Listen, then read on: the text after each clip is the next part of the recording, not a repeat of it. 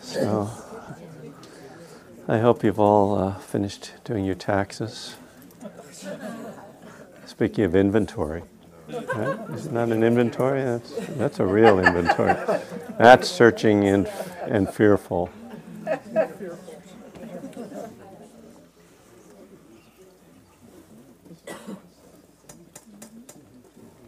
Um, so I, I don't have a, a single thing.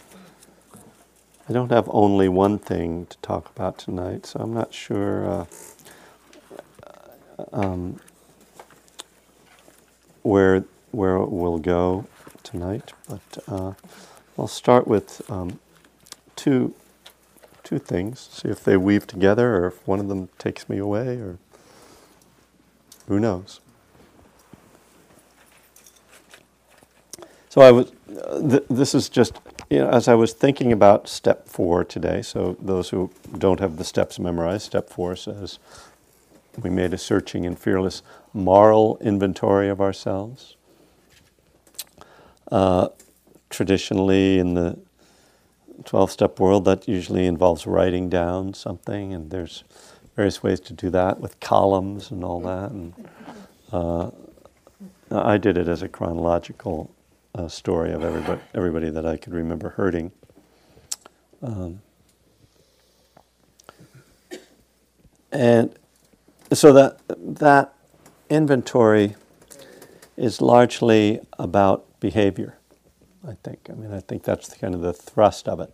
Uh, obviously, it doesn't end there, but but uh, you know, I was kind of thinking about how you know, whereas a Buddhist inventory or a mindfulness inventory is much more about our inner life.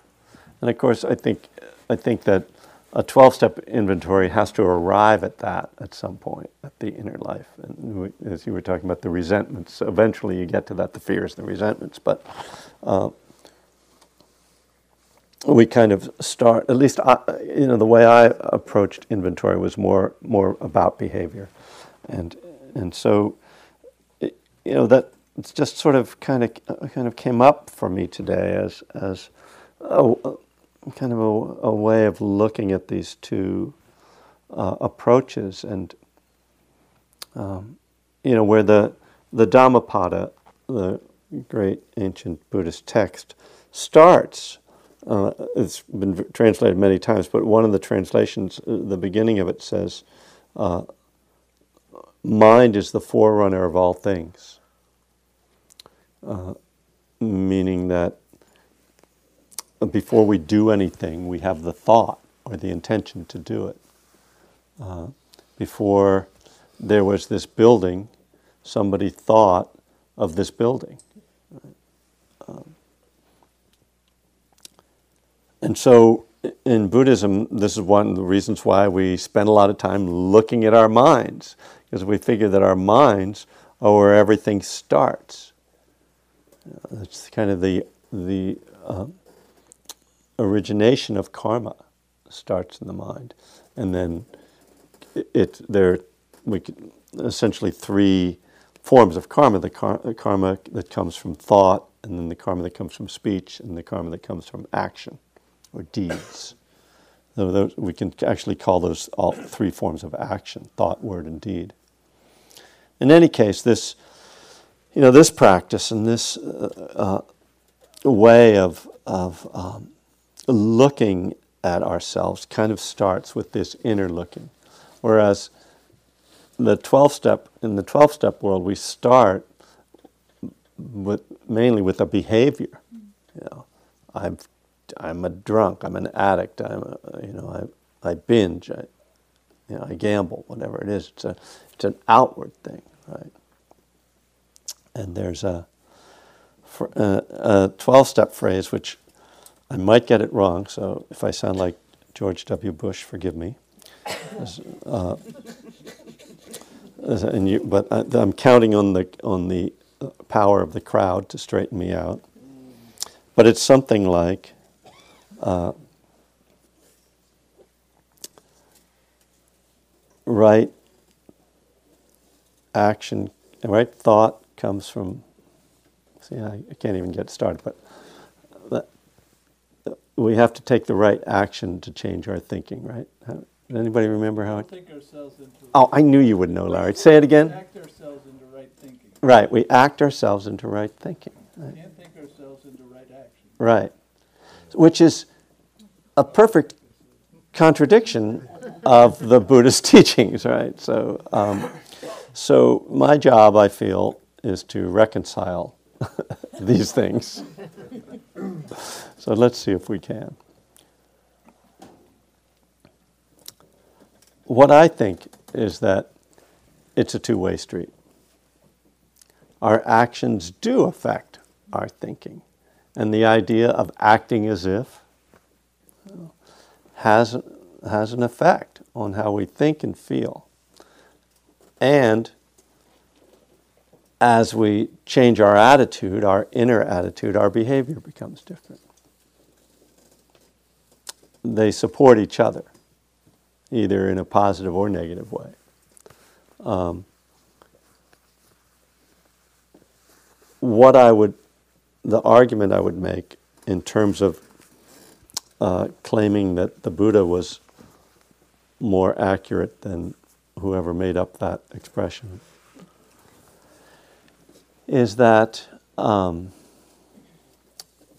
when we take actions, there is an intention behind them. So even though there might not be a, we might not have thought our way into that action, there is nonetheless an impulse before. There had to have been the intention before it.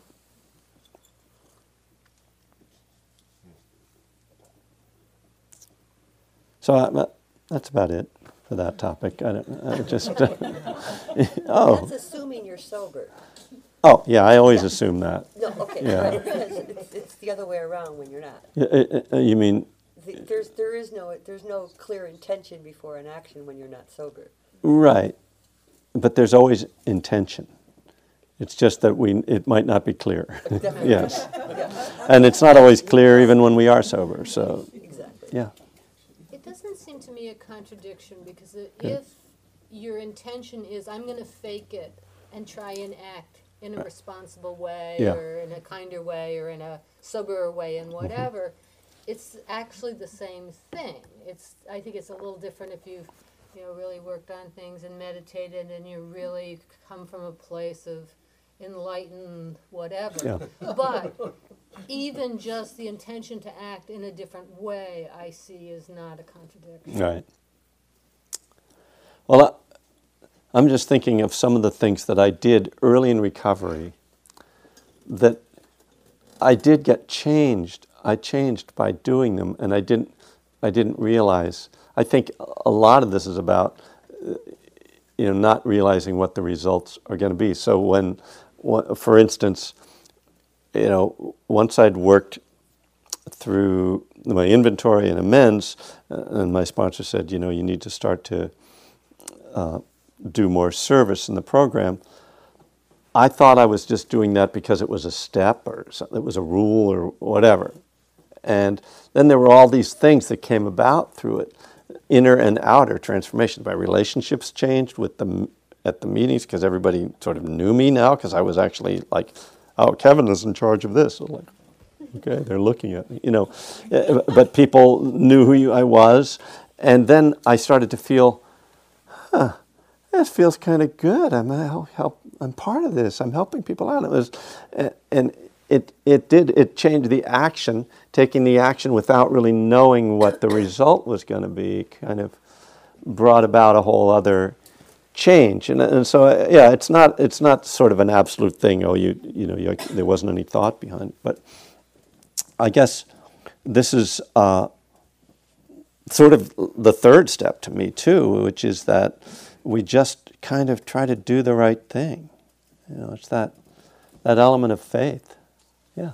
I think, I think also as addicts and alcoholics, I think, uh, you know, mentally we're so programmed living that way that it's a lot easier in the beginning to, to physically like, like, uh, for instance, you know, when I first started working again, you know, I was a liar, cheating a thief. I mean, I, I was a big time thief, and I remember working at this place, and uh, constantly thinking about all the ways that I could rip this place off. Uh-huh. But, uh, Right. But you know what I mean? It- Don't you still do that? But the action wasn't, you know, I wasn't backing it. Right. The action, it was a lot easier, Yeah. you know, to not act that out. But but mentally, you know, I mean, that's that's the way I thought. I mean, I was Yeah. it was I was you know it was like a, a, a program in a computer. It Yeah. was all set on that. So I think definitely in early recovery, it's a lot easier just to not you know do the action. The the the, the mental kind of Right. uh, eventually kind of follows. But Right. but I, I think it just it, it's one of those things that it, it, it's just easier for us addicts not to you know not to do the action at Yeah. first and then then the thinking.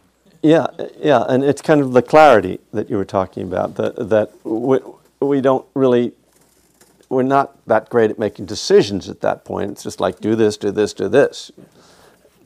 And, uh, you know, this actually, you know, another corollary to this with Buddhism is what did the, what did the Buddha teach people, particularly lay people, first? He didn't teach them to meditate first. He taught them to he practiced generosity. And that might have just been so that they would feed the monks. I'm not sure, but anyway.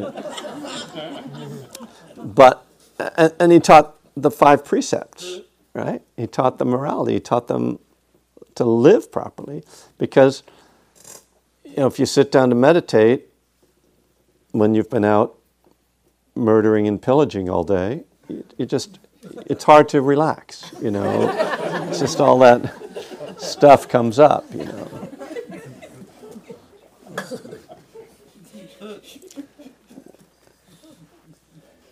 So, so there is that corollary in Buddhism that, that of course, right action is, is vital. And, and I think it's, it's a place that has been, that sometimes gets underemphasized in Western Buddhism because we want the, the really good stuff. You know, I want the Kala Chakra initiation, whatever that is. It's like one of those Tibetan things, right? Uh, I want, you know, I'm going to go to, you know, be with the highest guru and get the biggest dealy thing.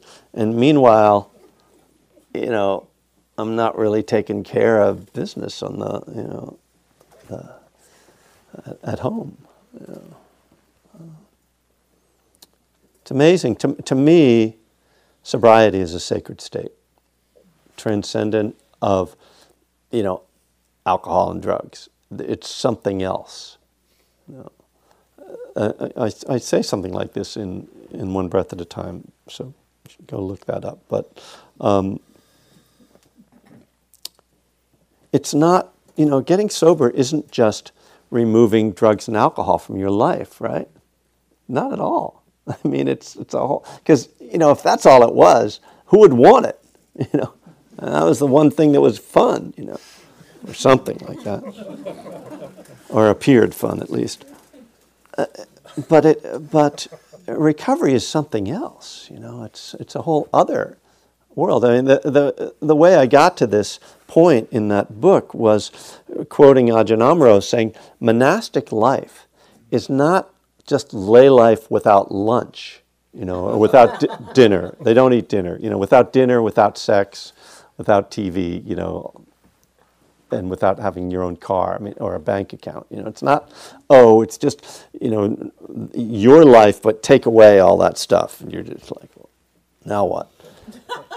it's something completely different. You're stepping into something completely different that's sacred and, and has a, uh, it, it's not really um, explainable. It's like the, you know, the woman in my home group in, in Venice Beach where I got sober, who told the story of meeting the this young woman who had come to, came to a meeting and was like, "I'm just not sure if I'm an alcoholic." And my friend said to her, "Oh, be one. It's fun." You know, you know it's like that. You know, you.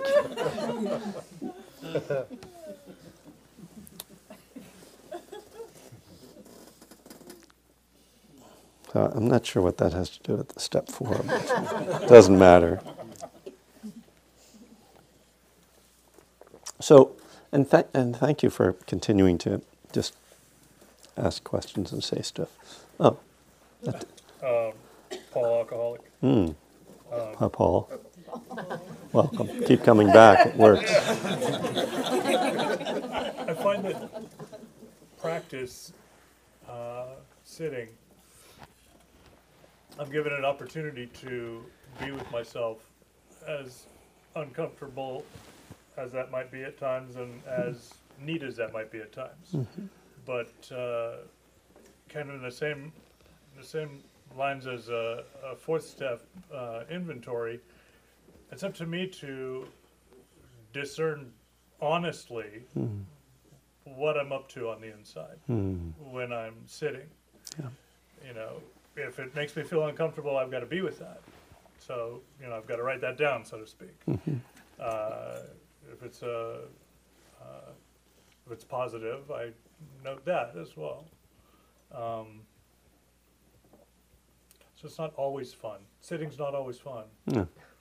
Uh, but a shitty day of sitting is a lot better than a good day drunk. Uh-huh. Okay, we'll quote For you me. on that, yeah. well, and you know, and what you're saying, I think, uh, also is that is that it's. I think it's important as part of our practice to be rigorously honest about what it is that we see in our own mind. You know, um, because uh, it's quite possible to meditate. There's quotes around that for people who are listening on the internet. Um, to meditate uh, and stay in denial about what's going on in your mind. You know, you just kind of come back to the breath, you float along, you know, you, kind of don't really recognize clearly what's arising. Um, you know, one of the um, factors of enlightenment, and actually in step four in, in this new book, I talk about the factors of enlightenment as kind of a, a way of inventory, looking at a meditative inventory. One of the facts of enlightenment is the investigation. And to, and to see clearly what's going on, rather than sitting down just to release stress or get relaxed or have some quiet time, which are all valuable things. But at some point, we need to also engage clearly. Oh, wow! And we start to see our habit patterns. I mean, you know, I remember one one comment by a woman up in Portland, Oregon, at a a day long retreat I was teaching. It was very simple. We we sat. It was a Saturday morning. We sat for a half an hour or so, and afterwards she said, "I never realized how much I think about work." You know, and it was just like, yes, that's a good thing to notice. you know, just to sort of use your practice to notice the things that you obsess about and see if you can can I let go of that moment by moment and, and be and, and we see what our habit patterns are and I- think that uh, the the next thing that goes with that for me is recognizing that whatever is going on in there, it's just a human doing what a human does. And so I don't have to beat myself up for thinking about work or thinking about sex or thinking about golf, you know, whatever it is. It's just that's what humans do is we, we think. We're like thinking machines, you know. And and and uh, so yeah, it's great if we can let go of it, but let me not add on to that by by making it you know, let me not ignore it, but let me also not like beat myself up for it. Can I just be open and accepting and maybe uh, really a lot of times I think bring forgiveness and compassion. Forgiveness if my mind is really kind of polluted and compassion for the suffering that having a polluted mind causes me. You know, just wow, it's hard to be human. And and maybe even some appreciation for the fact that I'm actually trying here. Most people never even look at their own minds. They don't even know that you can look at your own mind, you know. Uh, so, uh, there's, yeah, it's kind of navigating this whole process. Um, well, so for the other thing that I thought I would actually talk a little bit about is the inventory of the human race. And that's because of this, because of what we're doing to the earth. To recognize that uh, greed, hatred, and delusion, the three poisons the Buddha talks about, are the cause of environmental destruction, environmental crisis. There's the greed of exploiting resources and exploiting people, um, and uh, and the delusion that it's, that resources are limitless. Um,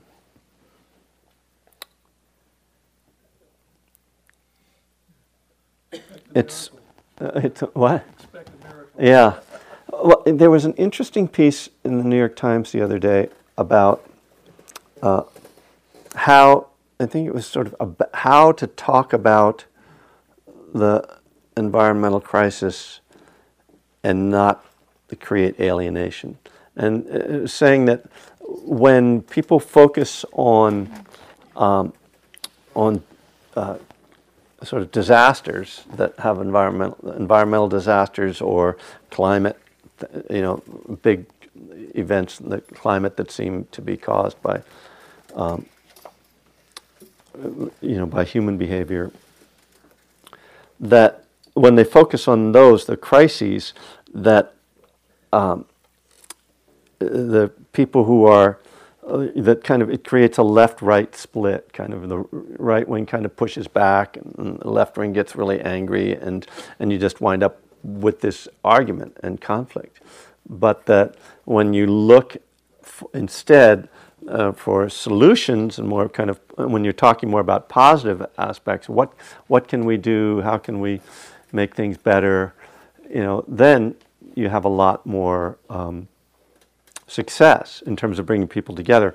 I don't know if any of you saw the the documentary about Pete Seeger that was on PBS a few months ago. It was around the time when he passed away, and and uh, you know, I mean, Pete Seeger was uh, you know sort of a transformative person in, in a lot of ways. I mean, he actually was the first person who played "We Shall Overcome" for Martin Luther King. You know, it's like that's pretty. That's a pretty good feather in your cap.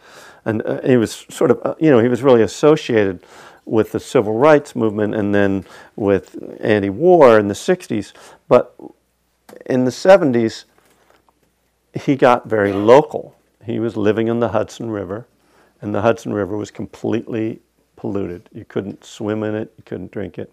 And he had a sailboat, and he, and he set up this sailboat that was, and, and started this movement to clean up the river. And it was hugely successful. And, and so in this documentary, they had George Pataki, the former Republican governor of New York, with Pete Seeger at an event with him and talking about how grateful he was for what Pete Seeger did and how Pete Seeger had like helped him to like see, you know, not by shouting and, and protesting, but by kind of you know bringing attention to it and looking for a positive solution. And it was really a beautiful expression, I think, of this idea that uh, you know we there are ways to resolve these. And not resolve might not be the, but to but to find solutions uh, without creating alienation. Um, and and I think that uh, clearly this is what you know, a Buddhist approach needs to be. One of the things that the Buddha, you could get kicked out of the, the monastic uh, order if you created a schism in the order, you know. And I think of that as a, a real kind of message about how we, how we live, that, that when we create conflict, we're really going against Buddhist teachings. And is there a way to, to create something positive. I mean, it's so interesting to me, especially when there is some crisis, whether it's uh, you know whether it's uh, climate or even like some uh, you know like car accident like this terrible one up on I five that humans pull together. We all pull together to to take care of these things. You know, people are sent will be sending you know blankets to a you know, somewhere where there's been a hurricane or and it's and yet we put all this investment into stuff that you know creates schism, right? Uh, I- what I'm getting at is that it's hard enough, and it's going to be harder even, for all the humans on this planet to just get by if we work together you know, and then put all our resources into surviving and taking care of ourselves and each other. But when we devote vast resources towards you know, destruction and war and or simply greed, you know, greed, hatred, and delusion, right? Then we really make it tough on ourselves.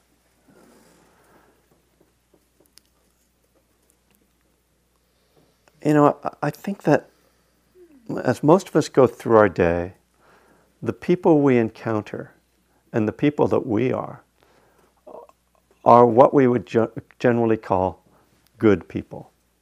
That is, most people in the world are not going out trying to create conflict. Most people actually really care about each other and try to, you know, take care of people.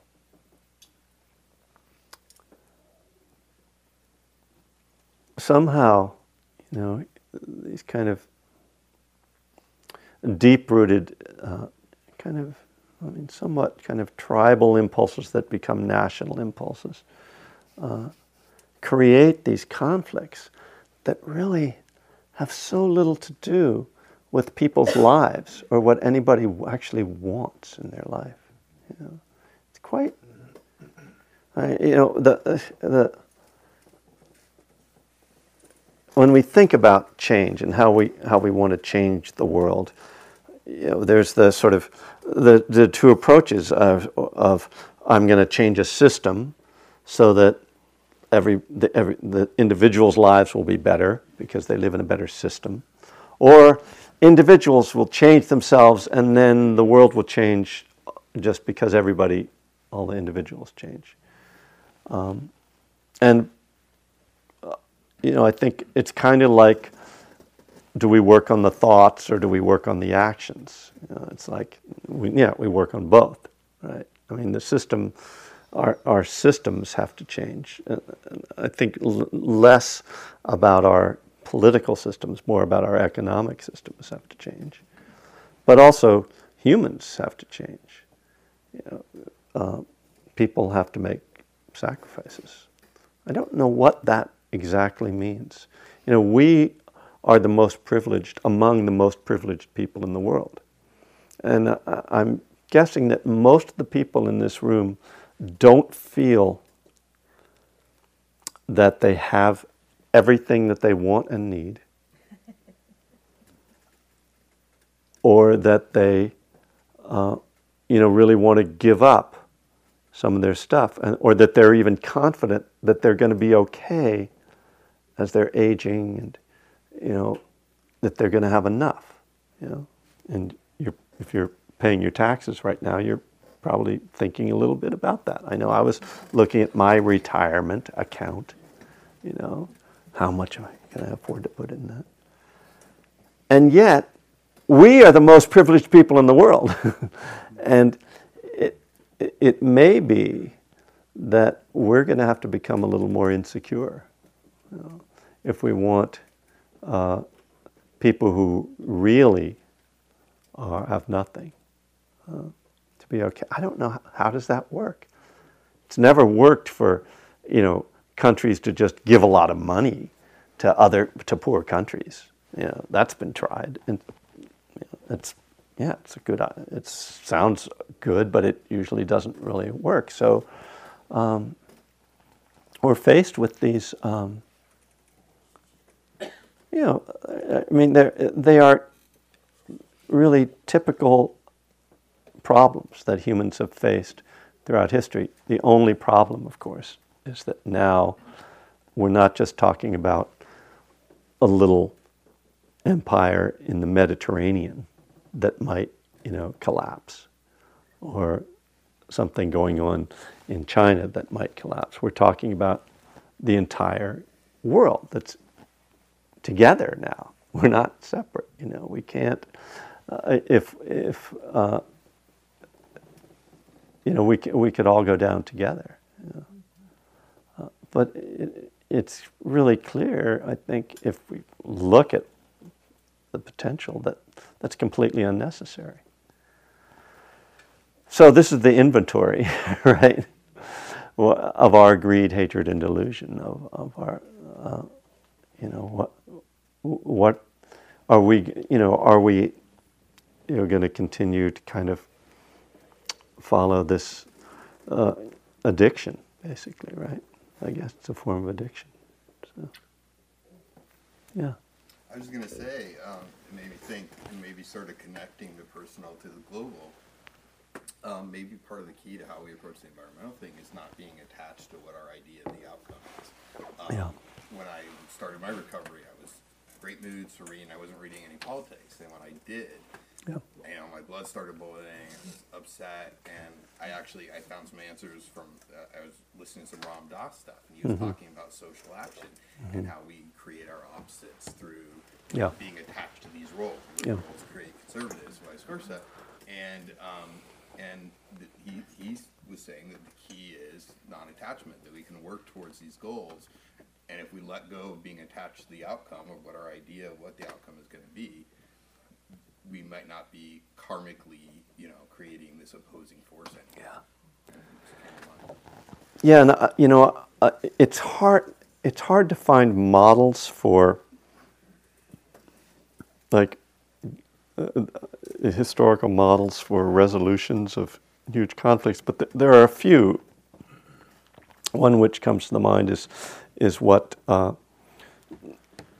w- we did after the Second World War as opposed to after the First World War. It's kind of a perfect example of oh, the First World War is we're going to punish the Germans for what they did, and the Second World War is we need to rebuild the world, and and and you know that what's happened to Germany and Japan since the Second World War is a great example. I, I'm sure there's, you know, flaws and all that, but that's and, and the other one that comes to mind is what happened to South Africa after apartheid. The I think the Truth and Reconciliation, uh, which you know what a talk about heroic. I mean, you know, for people to be uh, treated in, as as the black Africans were for generations to to be able to come out of that with the with the intention to heal rather than to um, punish. Is just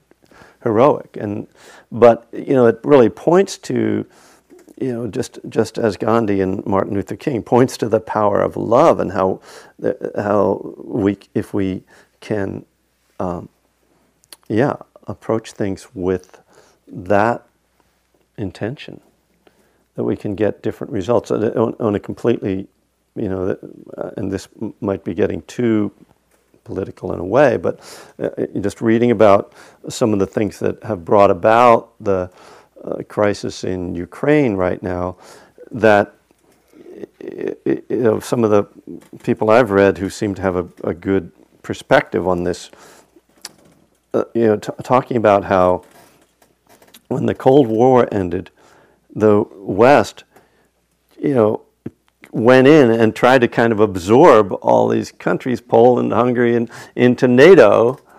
And of course, Russia was going to get nervous about that. You know, I mean, uh, you know, pay attention to history. You know, uh, and and to th- to think that.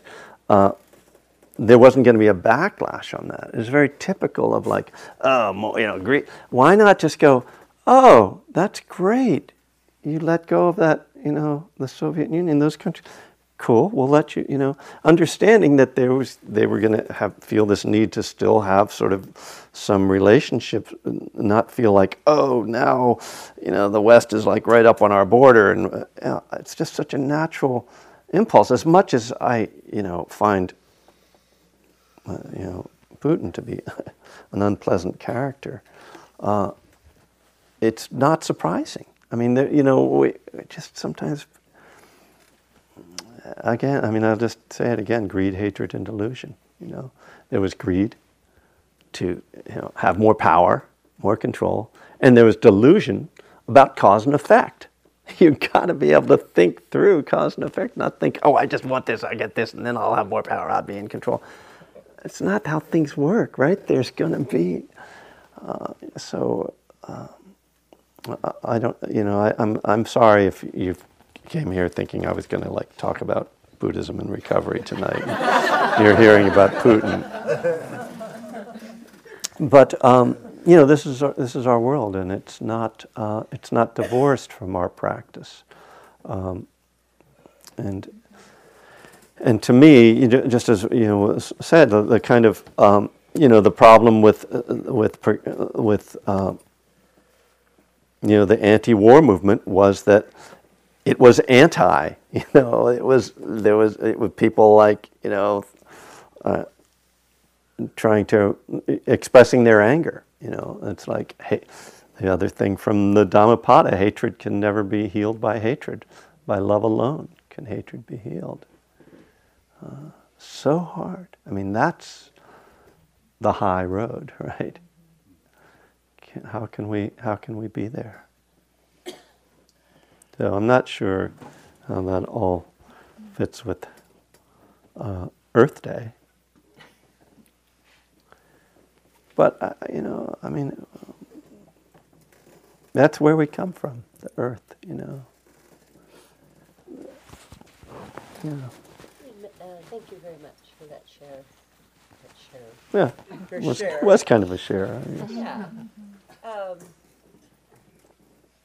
I could toot my own horn right now, but I won't. But uh, you, you opened up your, your, your, this segment with talking about the human race. Um, And um, I'm the editor of a number of publications on this topic and, and a facilitator as well. But the, the, it's, it's, it's the, um, you said greed, anger, and stupidity. Greed, hatred, and delusion, Yeah, yes. right. Um, the delusion is uh, among the human species, and we can start right here in our little bubble, um, thinking that we are better, superior, entitled, deserve more. That's actually where the the practice could begin in yeah. creating more uh, equanimity among the human race. Yeah. So that's Yeah. my share. Yeah. Well, we have a lot of power, and uh, with great power comes great responsibility.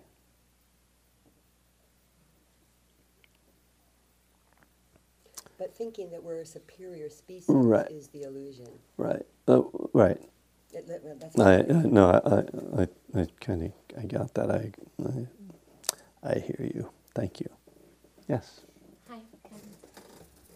For me, uncovering those aspects of myself, hatred, greed, and uh, delusion, became more possible by going to meetings Yeah.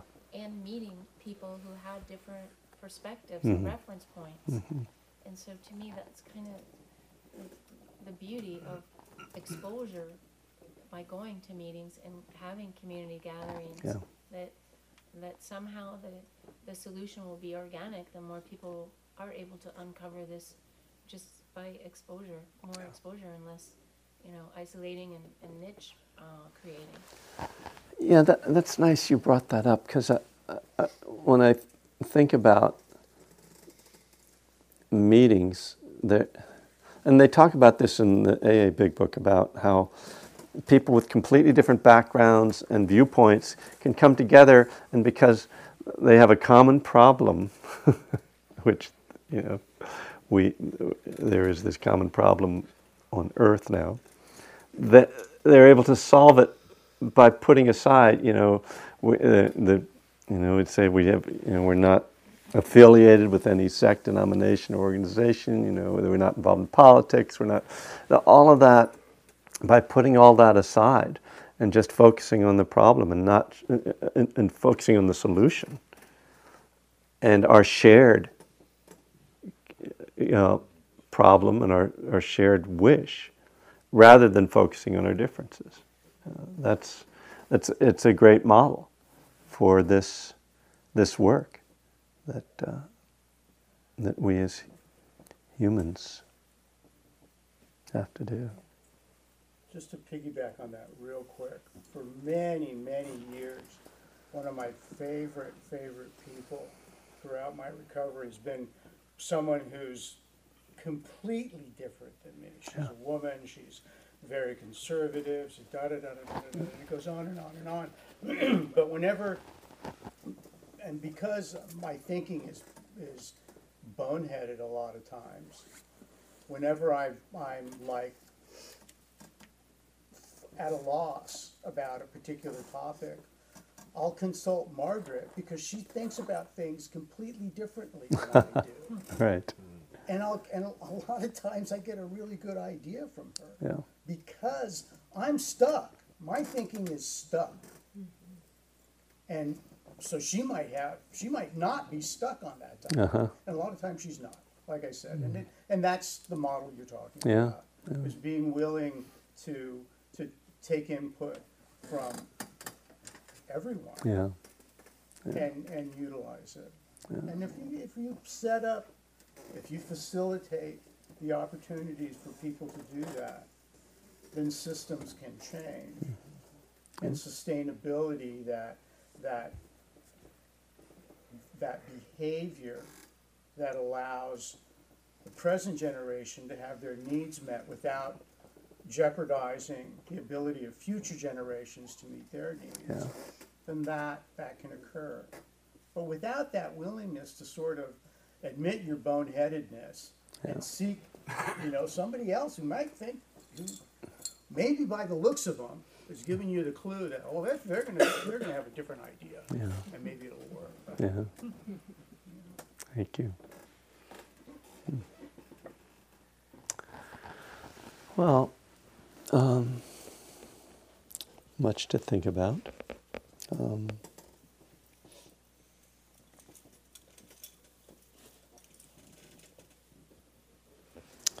well, let's let's just sit and um, do a little more practiced close.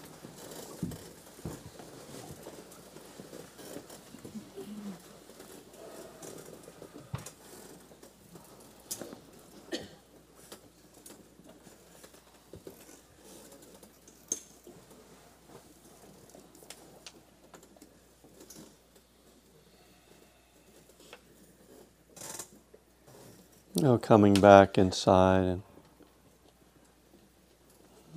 just checking in with yourself now. How how do you feel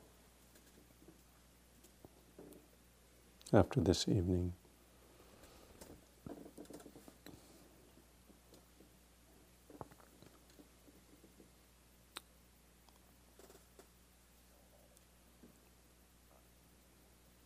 In the Buddhist practice, we share share the merit or share the benefit of whatever we've gained through our practice. In the 12 step world, we carry the message after our spiritual awakening. In this way, we see that both these traditions are pointing to the idea, maybe the fact, that we don't do this solely for ourselves or solely for our own benefit.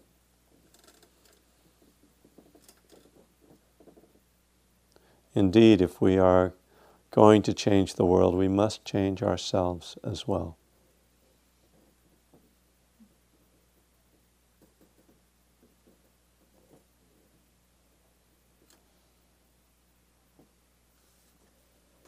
As we change, the world changes naturally.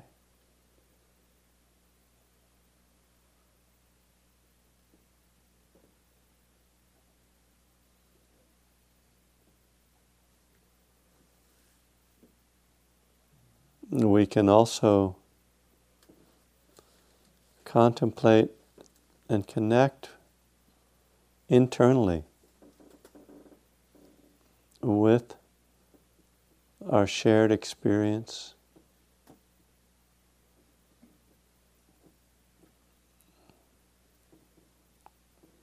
Feel our interconnection with all beings, our interconnection with the earth, our interconnection with the universe.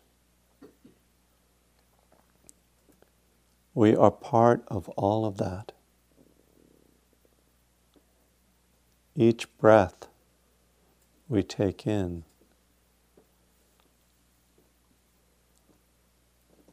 is part of the universe that we are being sustained by.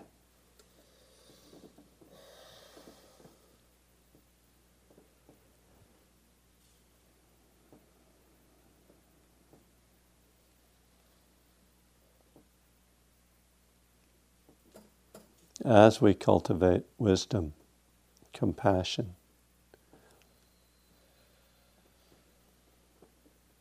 clarity, we become more useful for the world. We make wiser choices.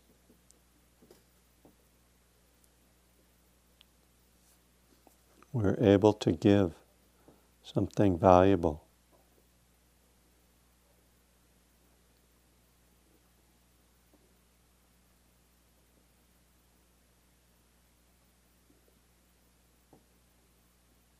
May our practice together tonight be of benefit to ourselves and to all beings.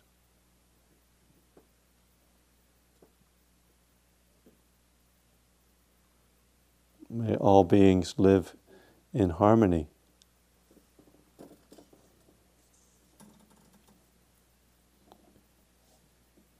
May all beings live free from suffering.